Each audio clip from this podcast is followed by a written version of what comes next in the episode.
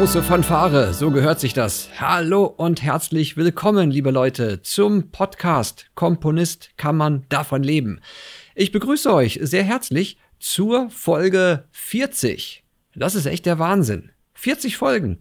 So, in dieser, ja, ich nenne es schon fast Jubiläums-Episode, ähm, möchte ich gleich vorweg eine Sache mal ankündigen.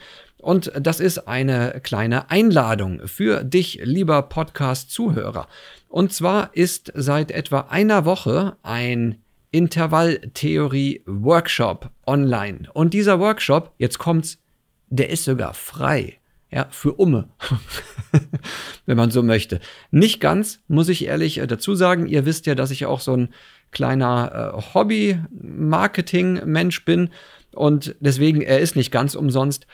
Es ist im Austausch gegen deine E-Mail-Adresse. Ja, also ich werde diesen Workshop zur Verfügung stellen für alle Leute, die sich ähm, bei Mita Magazine anmelden. Das ist der E-Mail-Kanal, den wir hier über die Akademie nutzen. Und ja, sehr viele gute Infos und, und Ideen und natürlich auch Materialien rausprügeln. Und in diesem Kontext haben wir vor einer Woche den gesamten fünf Tages Workshop zum Thema Composition from Scratch verfügbar gemacht. Und das ist natürlich jetzt die perfekte Gelegenheit, einmal diesen gesamten Workshop in echt zu genießen. Deswegen rate ich dir wirklich, meld dich da einfach an. Ähm, lass dir die Videos und die P D Fs und die M P drei s direkt per E-Mail zuschicken. Und so kannst du dann einen guten Einblick bekommen in die Welt der angewandten Intervalltheorie. Ist schon eine coole Nummer. Natürlich für alle Member, die das hier hören, denn ich weiß, da haben wir auch einige in der Zuhörerschaft und dafür bin ich sehr dankbar. Liebe Member, ihr wisst das natürlich, der ganze Workshop inklusive Bonusmaterial. Ja, das Bonusmaterial ist exklusiv nur für Akademie-Mitglieder einsehbar und verfügbar. Das ist alles bereits alles in der Akademie. Ihr könnt euch da einfach durchklicken unter Training und dann zum Workshop-Bereich einfach draufgehen und dort findet ihr den Composition from Scratch Workshop.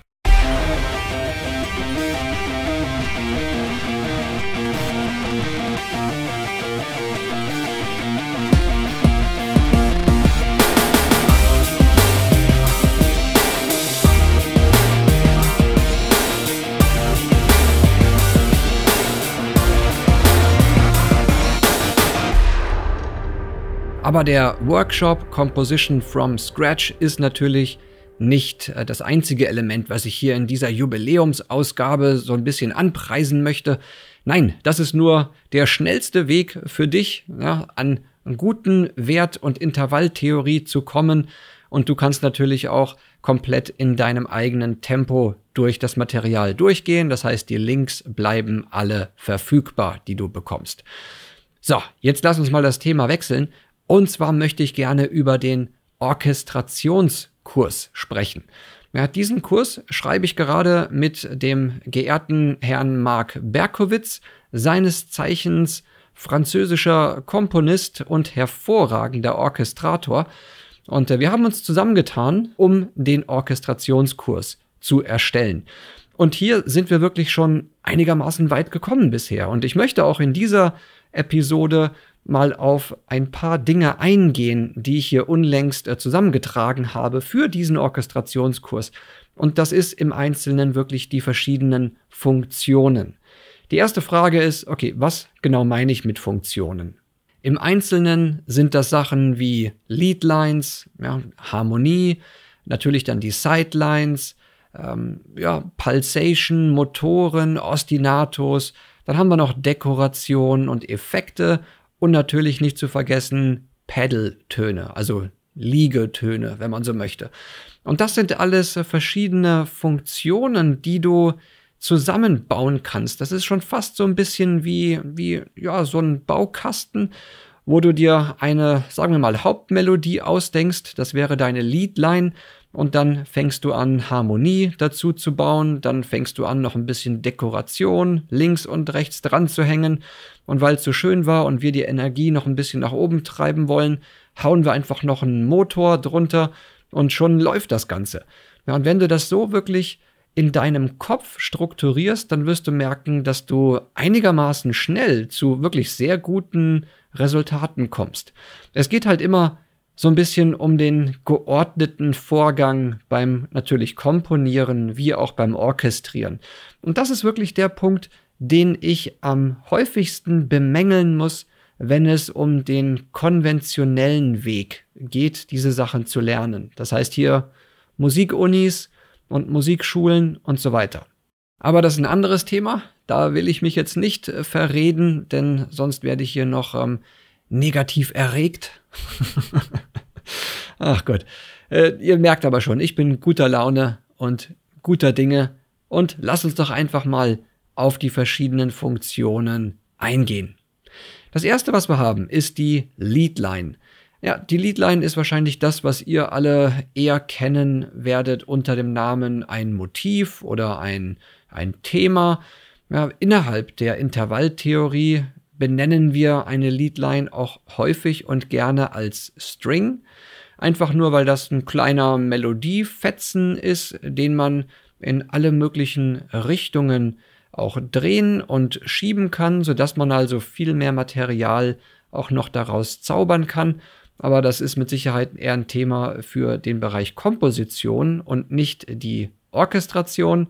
Was aber zum Thema Leadline in der Orchestration wichtig ist, ist natürlich das erste, okay, wofür genau schreibe ich jetzt diese Linie? Also für welches Instrument? Denn jedes Instrument hat wirklich sein eigenes Cache-Register. Und dieses Cache-Register ist dieser Bereich, in dem der Musiker am meisten Kontrolle über das Instrument hat. Und die Kontrolle bezieht sich dann auf Dinge wie Intonation, die Dynamik, die verschiedenen Spielweisen. Ja, und das ist alles ausschlaggebend und wichtig, damit du eine gute Performance nachher kriegst. Es ist zum Beispiel eine relativ schlechte Idee, eine Flöte in das ganz, ganz obere Register zu schreiben und das dann mit Pianissimo zu markieren. Das geht nämlich exakt gegen die Natur des Instrumentes. Ja, genauso ist es zum Beispiel auch eine schlechte Idee, die Oboe herzunehmen und äh, das ganz, ganz tiefe Register zu bedienen und hier eine Linie zu schreiben und dort Pianissimo hinzuschreiben. Das geht nämlich genauso gut oder genauso schlecht. Ja, und das sind einfach diese Charakteristika des Instruments, die man so also ein bisschen wissen sollte. Und auch diese Cache-Register geben wir hier in dem Orchestrationskurs wirklich an und geben hier so eine Art ja, Schummelblatt auf Deutsch, also ein Cheat-Sheet raus, wo diese ganzen Register draufstehen und geordnet sind für die Streicher, die Holzbläser und die Blechbläser, sodass man einen guten Überblick hat über das Register, das man bedienen sollte, wenn man denn für ein spezielles Instrument schreiben möchte. Die Leadline, und das ist auch mein abschließender Kommentar, ist natürlich ein sehr gutes Element, mit dem wir starten können, einfach nur aus dem Grund, weil wir mit unserer eigenen Stimme die Linie gut entweder nachsingen oder nachsummen oder nachpfeifen können. Ja, und wann immer das passiert, wird dein Gehirn ein besonderes Interesse daran entwickeln, sich diese Leadlines zu merken. Ja, wenn du etwas nicht nachpfeifen kannst oder nicht nachsingen kannst, wirst du es dir sehr wahrscheinlich auch nicht merken.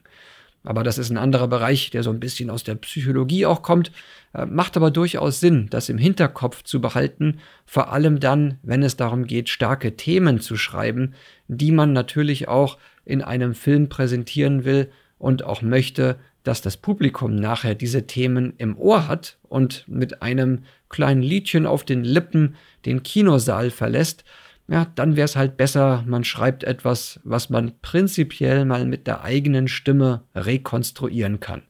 Also versuche jetzt nicht nur wilde Sprünge ähm, zu Papier zu bringen, denen nachher keiner folgen kann, Denn leider wird hier das Resultat folgen, dass sich niemand daran erinnern kann, was du eigentlich geschrieben hast. Was sehr schade ist, so nebenbei.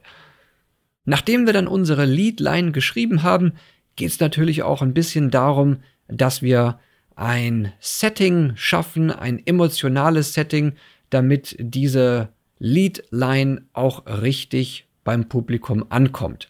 Also richtig bezieht sich auf die emotionale Einschätzung. Ja, ist das jetzt eine fröhliche Geschichte? Ist das eher eine gefährliche Nummer? Und dafür brauchen wir mitunter Harmonie. Diese Harmonie ist in der Regel entweder drüber oder drunter im Register, ja, aber selten im gleichen Register, wo auch die Linie stattfindet. Das hat so ein bisschen schon den Grund der Transparenz. Ja, es ist nicht die beste Idee, wenn du einfach alles übereinander schreibst ins gleiche Register, denn dann wirst du relativ wenig Transparenz am Ende erzeugen. Es ist wirklich schlauer, der Leadline ein festes Register zuzuweisen und dann die Harmonie entweder drüber oder drunter zu schreiben, dass du hier wirklich die Elemente einfach klar voneinander abgrenzt, denn das wird unterm Strich einfach besser nachvollziehbar sein. Ob du jetzt natürlich Dur- oder Moll-Progressionen schreiben willst, das bleibt jetzt dir überlassen. Ja, jede Leadline lässt sich hier mit Sicherheit emotional nochmal in ein paar Richtungen drücken, je nachdem, was der Kontext gerade abverlangt.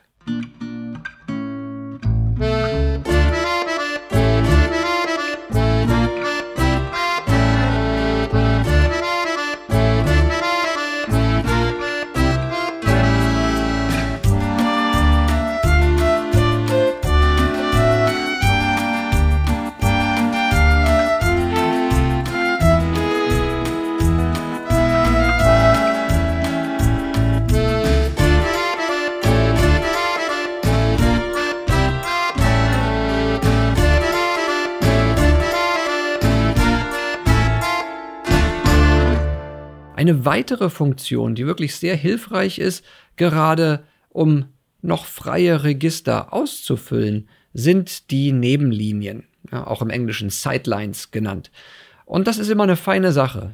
Ja, versuch also Sachen auch für die Sidelines zu schreiben, denen man einigermaßen leicht folgen kann, und schreib solche Sachen auch wieder in freie oder offene Register, damit sie sich nicht in der Funktion überlagern mit den anderen Elementen, die du vielleicht schon zu Papier gebracht hast. Sidelines sind wirklich in der Anwendung eine feine Nummer, um zum Beispiel eine Wiederholung der Leadline ein bisschen interessanter zu gestalten, indem wir dann in der Wiederholung hier einfach noch ein weiteres Element dazugeben. Das klingt dann für das Publikum immer noch interessanter und abwechslungsreicher, sodass du wirklich mit einer Menge Copy-Paste davonkommst, ja, solange du es immer noch interessant gestalten kannst mit diesen neuen Elementen, die auch mal aufblitzen dürfen, ist das alles kein Problem und dein Publikum wird es dir danken. Ja, und ein weiterer Grund, warum Sidelines auch noch eine gute Idee sind: du kannst im Prinzip Füllmaterial erzeugen, um einfach mal, ja, in Anführungszeichen zwei leere Takte zu benutzen, um von A nach B zu kommen, und in diesen leeren Takten kannst du also hervorragend eine kleine Nebenlinie aufblitzen lassen, die eventuell sogar später nochmal an anderer Stelle oder an einem anderen Register wiederholt wird. Das dient hier dem musikalischen Storytelling, sodass wir also verschiedene Charaktere oder Elemente in der Story möglichst früh begrüßen, sodass wir später auf diese Elemente auch wieder zurückkommen können. Ja, denn du willst ja die Geschichte durchaus um deine Handvoll, sagen wir mal, Hauptcharaktere bauen. Das wären in dem Fall die Leadlines. Ja, genau genommen sogar weniger als eine Handvoll. Da reicht es meistens aus, wenn du wahrscheinlich zwei Leadlines wirklich hast für eine Komposition. Und was die Sidelines anbelangt, ja, hier können wir schon ein paar mehr Sidelines mit reinbringen, je nachdem, was halt auch gebraucht wird. Denn diese kleinen Sidelines hier, die connecten halt super von einer Passage zur nächsten oder helfen dem Zuhörer auch so ein bisschen in ein, ein neues Thema reinzukommen oder in eine neue Orchestrierung reinzukommen. Und dafür kann man wirklich die Sidelines ganz hervorragend benutzen. Haben halt den Vorteil, dass sie wirklich horizontal die Energie nach vorne bringen, weil du einer Sideline relativ leicht folgen kannst.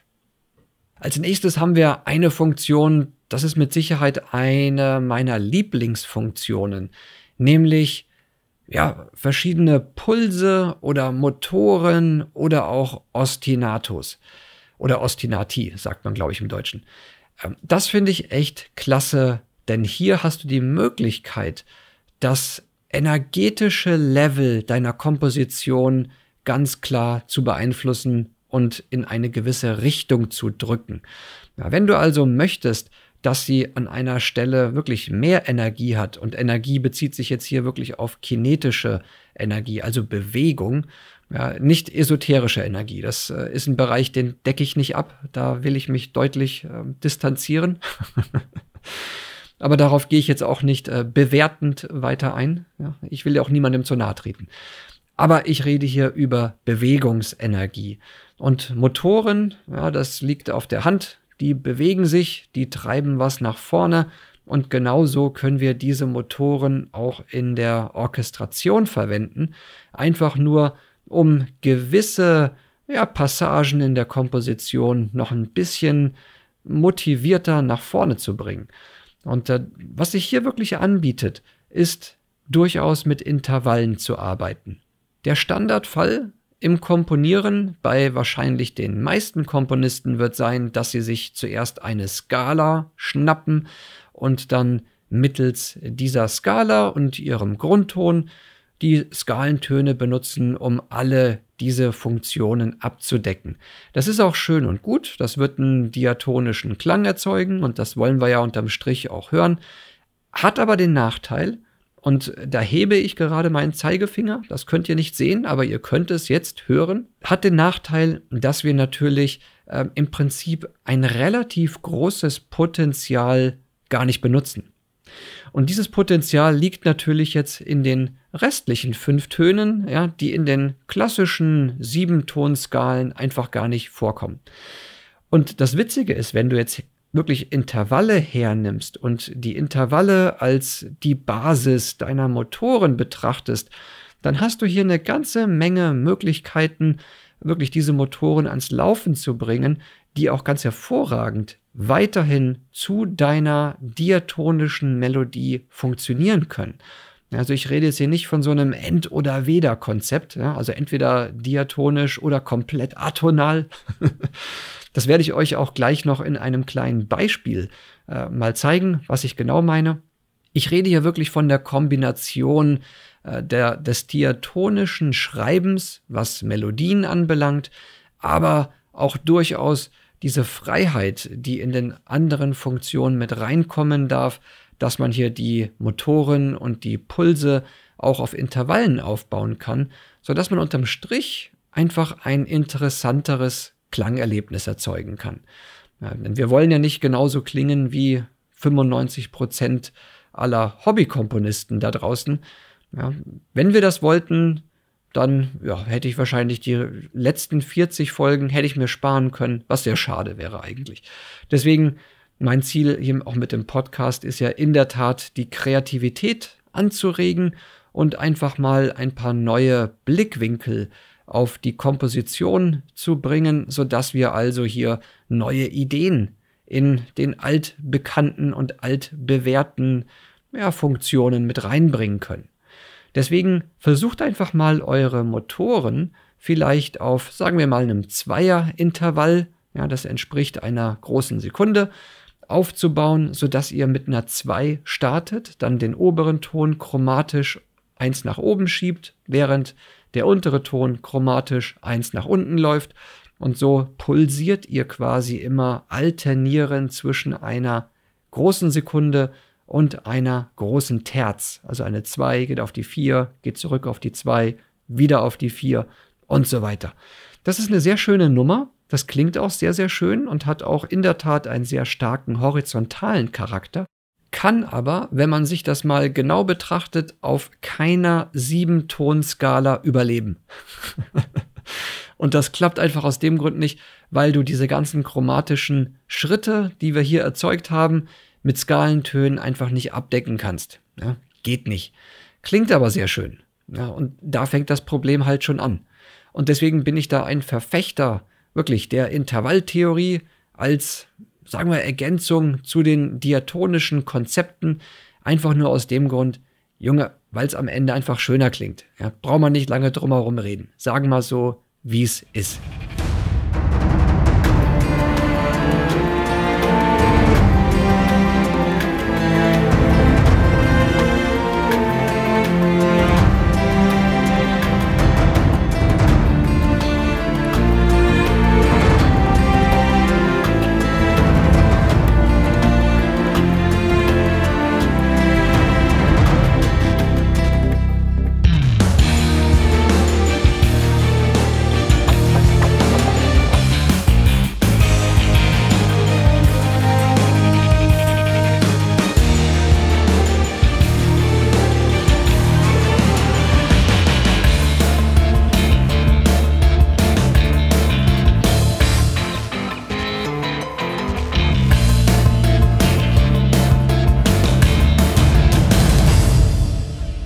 Weiterer Bereich innerhalb der Funktionen, der wirklich auch sehr wichtig ist und sehr viel Potenzial und Spielraum bietet, sind Dekorationen und Effekte.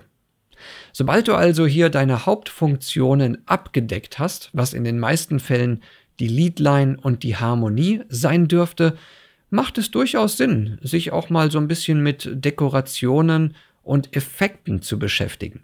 Ja, der, der Key Punkt ist dann hier wirklich, schau dir erstmal die freien Register an, die du noch zur Verfügung hast, und schau, welche Instrumente in diese freien Register am besten reinpassen, und dann kann man hier durchaus auch ein bisschen Dekoration mal mit dazu bringen.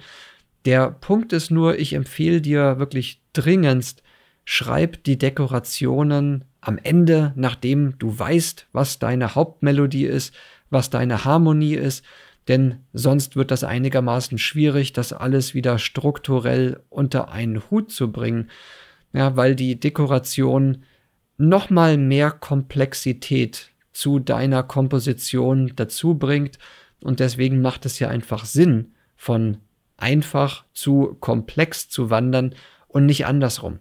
Ja, fang nicht mit Dekoration an, wenn du nicht weißt, in welchem Register deine Hauptlinie sein möchte. Das macht überhaupt keinen Sinn. Das erzeugt nur potenzielle Probleme, in die du reinstolperst und die du nachher irgendwann lösen musst. Deswegen starte lieber schlau und schreib die Melodie und deine Harmonie zuerst in die Register, die du benutzen möchtest, und die Dekoration darf dann gerne drumherum passieren. Du kannst zum Beispiel auch Dekoration nicht nur als separates Element sehen, sondern auch als Weiterführung der Melodie. Wenn du deine Melodie zum Beispiel hier in Halbtönen oder auch in Vierteltönen geschrieben hast und das soll, ja, sagen wir mal, nachher auf der Flöte passieren, na, dann macht es durchaus Sinn, weil die Flöte ein sehr agiles und auch filigranes Instrument ist, hier noch ein paar Vorhaltenoten reinzubringen und äh, so ein paar von diesen kleinen Trillern und solche Sachen einfach nachträglich einzubauen. Ja, weil das halt relativ einfach auf der Flöte zu spielen ist und weil die Flöte als Instrument sich auch anbietet, solche Verzierungen zu benutzen. Ja, das hat man auch deutlich schon gehört in vielen klassischen Werken und es macht halt auch einfach Sinn. Das ist der Charakter der Flöte. Das wirst du zum Beispiel auf der der Tuba oder auf der äh, Bassposaune eher seltener sehen, dass man da solche Verzierungen und diese Grace Notes mit reinbringt. Ähm, theoretisch klappt das alles, aber es wird mit Sicherheit nicht den eigentlichen Charakter des Instrumentes herauskitzeln. Das passiert wirklich deutlich mehr auf den agilen Instrumenten, wie zum Beispiel der Flöte oder auch Klarinette. Effekte sind natürlich auch eine coole Nummer und die zähle ich wirklich in der Tat zur Dekoration mit dazu. Allerdings würde ich hier so ein bisschen auch eine sanfte Trennung versuchen zu machen, weil die Dekoration in den meisten Fällen tonal passiert. Das sind dann solche Sachen wie, wie gesagt, die Verzierungen oder auch einfach nur Skalentöne, äh, die man halt als Run, als Lauf in die Holzbläser oder in die Streicher auch mal reinschreibt, um so ein bisschen Energie und Fahrt aufzunehmen. Aber bei den Effekten, da bewegen wir uns auch relativ schnell im atonalen Bereich. Und das sind dann Sachen wie zum Beispiel einfach nur ein bisschen Schimmer über der gesamten Komposition, was hervorragend mit den Harmonics auf den Streichern passieren kann, also die Obertöne auf den Streichern. Oder auch im tiefen Bereich könnten wir hier solche Growls oder auch ähm, Cluster-Effekte reinnehmen. Das sind meistens, ja, sagen wir mal, im Bassbereich angesiedelte Töne, die dann im mittleren oder auch hohen Dynamikumfang äh, gespielt werden, sodass wir also die Obertöne auch rauskitzeln aus diesen Tönen, aus diesen Fundamentals und dadurch letztlich auch diese Cluster natürlich noch eindrucksvoller für den Zuhörer gestalten können. Da hat es jetzt hier nicht mehr den Eindruck, dass wir wirklich C-Dur, A-Moll schreiben. Da geht es auch nicht mehr um Akkorde, da geht es nicht um Harmonie, da geht es eher um das emotionale Empfinden von diesen Effekten. Ja, und das hat einfach schon fast eine andere Vorgehensweise in der Anwendung. Deswegen würde ich hier eine sanfte Trennung bevorzugen, obwohl ich eigentlich Cluster und Effekte und Dekoration wirklich nachträglich in die Komposition reinschreibe. Einfach nur, weil es wesentlich einfacher ist, diese freien Register ausfindig zu machen und dann mit solchen Elementen zu befüllen. Bevor wir jetzt hier auch gleich mal reinhören in solche Nummern, will ich eine Sache noch erwähnen, nämlich die letzte Funktion, und das sind die Pedaltöne, also Haltetöne oder Liegetöne. Ähm, die können einzeln auftreten, die können aber auch als gesamte vertikale Struktur auftreten und die haben auch verschiedene Ideen. Zum einen können sie eine Section A und eine Section B miteinander verknüpfen, ja, so eine Art Pflaster über alles drüber, dass das besser zusammenhält. Das wäre der eher plakative Anwendungsbereich, klappt aber einigermaßen gut, muss man gestehen. Es gibt aber auch eine andere Anwendung und das ist dann einfach schon fast dieser Drone-Charakter, ja, wenn du einen Ton halten möchtest, um ein bisschen ein, ein ich will schon sagen, tonales Bett zu erzeugen. Und oben oder unten drüber kannst du halt dann harmonisch gesehen fast alles machen. Und du wirst in deinem inneren Ohr diese Funktionen einigermaßen einfach trennen können. Also deine Pedaltöne werden nicht verwechselt werden mit der Melodie oder mit der Harmonie. Ja, einfach nur, weil sich die Dinger null bewegen. Ja, die sind da, die liegen da und die bleiben auch da. Und das macht es einigermaßen einfach, sie zu separieren von all den anderen Funktionen. Und das ist auch eine sehr interessante Art des Komponierens. Ja, hier kann man schon wirklich fast mehr in den atmosphärischen Bereich denken, wo es halt weniger darum geht, na, nehmen wir uns die ionische Tonleiter oder die lydische Tonleiter, sondern wir wollen einfach nur eine gewisse Klangatmosphäre erzeugen. Dafür sind also diese Liegetöne eine ganz hervorragende Funktion, ja, auch als Startfunktion. Also du musst hier in dem Fall nicht immer mit einer Melodie starten.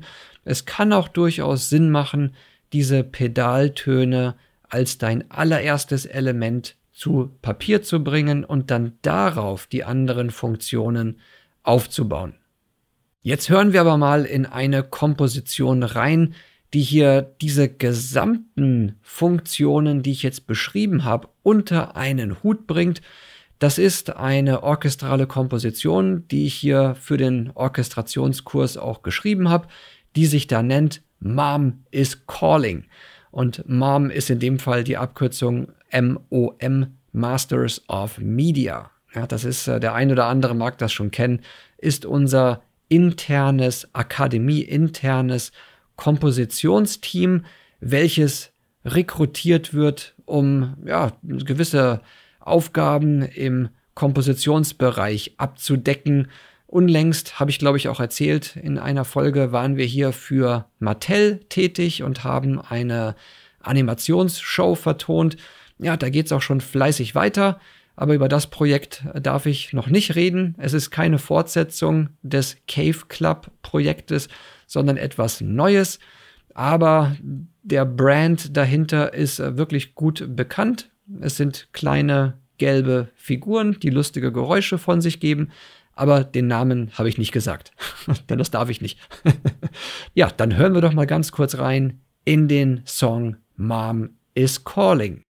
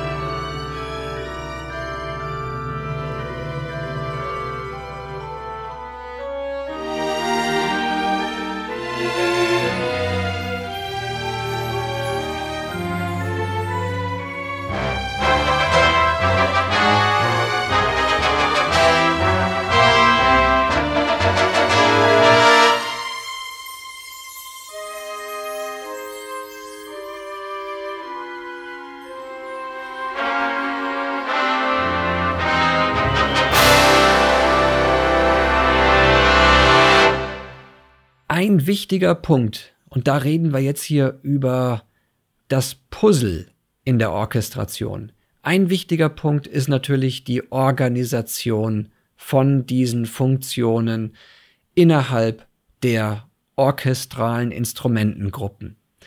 Und da ist die Frage, wie machen wir das? Na, machen wir das ähm, einfach nach Lust und Laune? Oder machen wir das nach einem Rezept? Ja, ihr kennt mich derweil. Ich bin wirklich ein Freund und Verfechter des logischen Denkens und deswegen will ich dir hier auch ein kleines Konzept an die Hand geben, auf das wir natürlich mit viel mehr Detail im Orchestrationskurs auch eingehen. Hier in dem Podcast würde das den Rahmen jetzt sprengen, aber ich will dir zumindest das Konzept kurz nahebringen. Und zwar hast du zwei Möglichkeiten, diese Funktionen zu benutzen. Und das bezieht sich wirklich auf jede dieser benannten Funktionen. Du kannst zum einen emotional deine Entscheidung treffen. Also du kannst dir zum Beispiel überlegen, ja, ich schreibe jetzt hier etwas für ein kleines Babykätzchen, wie es gerade spielt, mit einem Wollknäuel. Welches Register würde ich jetzt benutzen? Welches Instrument würde ich benutzen? Na, wahrscheinlich wirst du nicht zur Tuba oder zum Cello greifen, weil die alle zu tief angesiedelt sind. Und somit hast du schon eine gewisse, ja, Limitierung von vornherein geschaffen. Einfach nur, weil du emotional ein gewisses Resultat hören möchtest. Wahrscheinlich würde sich hier die Flöte oder der obere Bereich der Klarinette anbieten. Vielleicht auch eine Harfe oder ein Klavier. Aber mit Sicherheit würdest du es eher im oberen Bereich spielen. Ich glaube auch, dass es nicht komplett atonal wäre. Ich glaube schon, dass das irgendwo so ein bisschen auf der lydischen oder ionischen Tonleiter stattfinden wird. Einfach nur, weil dieser verspielte und fröhliche und unbefangene Charakter in diesen Skalen besser durchkommt als in einer Mollskala. Ja, das sind ähm, alles emotionale Entscheidungen. Der zweite Aspekt ist die technische Entscheidung. Und mit Technik beziehe ich mich wirklich auf das Handwerk, auf das Handwerk des Orchestrierens und auch des Komponierens natürlich. Und das sind einfach nur gewisse Entscheidungen, die du triffst aufgrund der Mechanik des Instrumentes zum Beispiel. Na, wenn du etwas für die Klarinette schreiben willst, dann hast du einfach einen gewissen Tonumfang, den du benutzen kannst, und darüber hinaus geht's einfach nicht. Ja, es geht nicht. Du kannst auch nicht hergehen und kannst auf der Klarinette wirklich polyphon schreiben. Die Klarinette ist ein monophones Instrument, die gibt dir eine Linie und gut ist. Wenn du jetzt Akkorde schreiben willst, dann brauchst du entweder mehr Klarinetten oder ein anderes Instrument. Ja, und das sind einfach technische Herangehensweisen, die letztlich dafür sorgen, dass du natürlich die Mechanik und auch das Instrument als solches respektierst und auch im Sinne des Instrumentes schreibst. Jetzt stellt sich relativ schnell die Frage, gut, jetzt wissen wir also, es gibt hier die emotionale Ebene und die technische Ebene. Welche ist denn besser, um eine Entscheidung zu treffen? Weil ich gebe dir von vornherein schon die Info, die schlechteste Idee ist wirklich, willkürliche Entscheidungen zu treffen, denn dann wirst du niemals wissen, warum du zu einem Resultat gekommen bist und noch wichtiger, wie du dieses Resultat wiederholen kannst. Wenn du Resultate toll fandest, dann willst du dich ja auch auf dich selbst verlassen können, natürlich, und diese Resultate wiederholen. Das ist letztlich Handwerkskunst. Ja, der Tischler, der weiß ja auch, was er mit dem Holz macht und muss es nicht immer wieder neu ausprobieren. Wäre ja furchtbar. Dafür würdest du ihn ja auch nicht bezahlen. Das ist ja beim Komponieren und beim Orchestrieren nicht anders. Ja, du bezahlst ja jemanden dafür, dass er weiß, was er tut. Natürlich. Deswegen empfehle ich dir dringendst, Sachen nicht willkürlich zu entscheiden, sondern zumindestens entweder die emotionale Basis zu benutzen oder die technische Basis. Die Antwort ist wirklich, du wirst beides brauchen, um eine gute Komposition und auch eine gute Orchestrierung zustande zu bringen. Ja, weil du triffst wahrscheinlich am Anfang Entscheidungen auf der emotionalen Basis, einfach nur, weil dein Publikum auch diese Basis hernimmt, um die Musik später zu analysieren. Und sobald du diese ersten Entscheidungen getroffen hast, wirst du relativ schnell auf die technische Seite wechseln müssen, einfach nur, weil ein Register schon durch die Melodie belegt ist. Und wenn du jetzt ein, eine zweite Melodie schreiben willst, eine Sideline, na, dann mach das besser drüber oder drunter. Ja, und schon hast du hier die Limitierung, dass du nicht jedes Instrument nehmen kannst. Es geht nicht. Also du musst dich mit der technischen Seite genauso beschäftigen. Und die Antwort ist wirklich, du wirst beide benötigen, um ein gutes Resultat auf die Beine zu stellen. Deswegen macht es auch keinen Sinn, sich auf eine von diesen zwei Seiten zu versteifen. Ja, und die ganzen, nennen wir sie mal Künstler, die glauben, dass sie nur emotional arbeiten können und einfach ihrer Kunst und Kreativität freien Lauf lassen. Das ist meistens, lustigerweise, das ist nicht die Gruppe, die wirklich davon leben kann. Ich weiß, da sage ich das äh, mit so einem kleinen gehässigen Unterton, ähm, aber es stimmt wirklich. Also ich habe noch niemanden gesehen, der professionell in der Industrie Fuß gefasst hat und der einer von diesen äh, kompletten Künstlern ist. Habe ich noch keinen einzigen getroffen, aber es geht in der Tat um diese beiden Bereiche meines Wissens nach. Und da ich dir hier auch mal ein kleines Beispiel geben möchte, wie diese Komposition Mom is Calling klingen kann, wenn wir uns zum Beispiel mal nur auf die Holzbläser, dann nur auf die Blechbläser und dann nur auf die Streicher konzentrieren, will ich dir einmal auch diese einzelnen Instrumentengruppen vorspielen, und zwar der Reihe nach, sodass du hier genau hören kannst, welche Instrumentengruppe gerade welche Funktion bedient. Ja, denn in den meisten Fällen doppel ich die Funktion nicht ohne Grund. Ich doppel sie meistens, um entweder den, den Klang zu verändern oder um ein unteres Instrument, also im unteren Register, in das obere Register zu projizieren oder um, sagen wir mal, einem Instrument mehr Fülle und mehr äh, Körper zu verleihen im Klang. Das sind alles gute Entscheidungen für Doppelungen. Aber prinzipiell möchtest du eigentlich so wenig doppeln wie nötig. Und das ist ein wichtiger Punkt für die Transparenz des Schreibens. Du wirst hören, dass wirklich jede Instrumentengruppe einigermaßen komplett klingt und immer genug Raum öffnet und auch Register öffnet, damit andere Instrumentengruppen nachher Funktionen in diesen freien Registern bedienen können. Deswegen hören wir doch mal in die Holzbläser rein. Und bitteschön.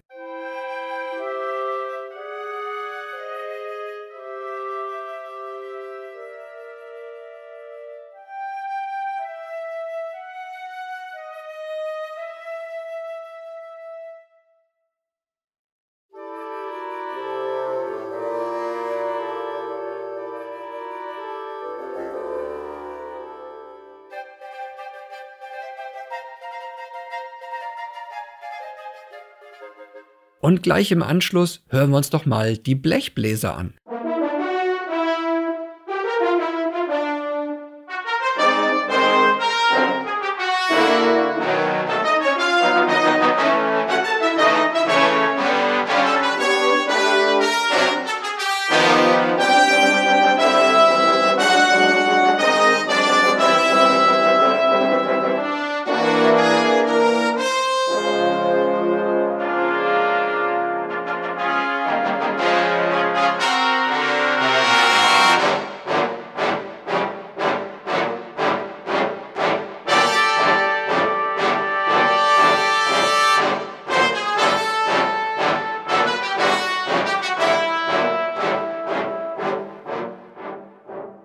Und zum Schluss hier noch die Streichersektion.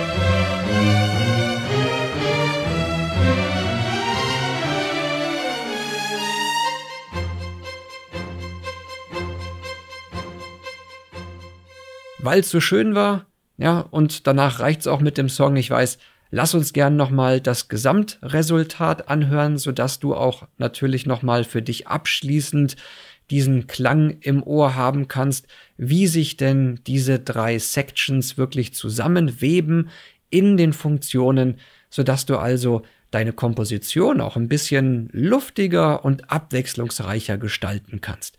Denke wirklich in Funktionen, und es wird dein Leben in der Orchestrierung um einiges leichter machen. Zumindest hoffe ich das und wünsche es dir auf jeden Fall.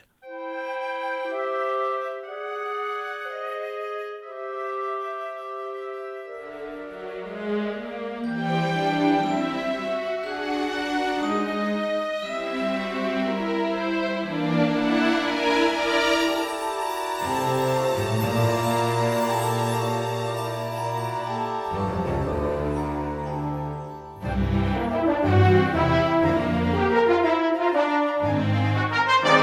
you.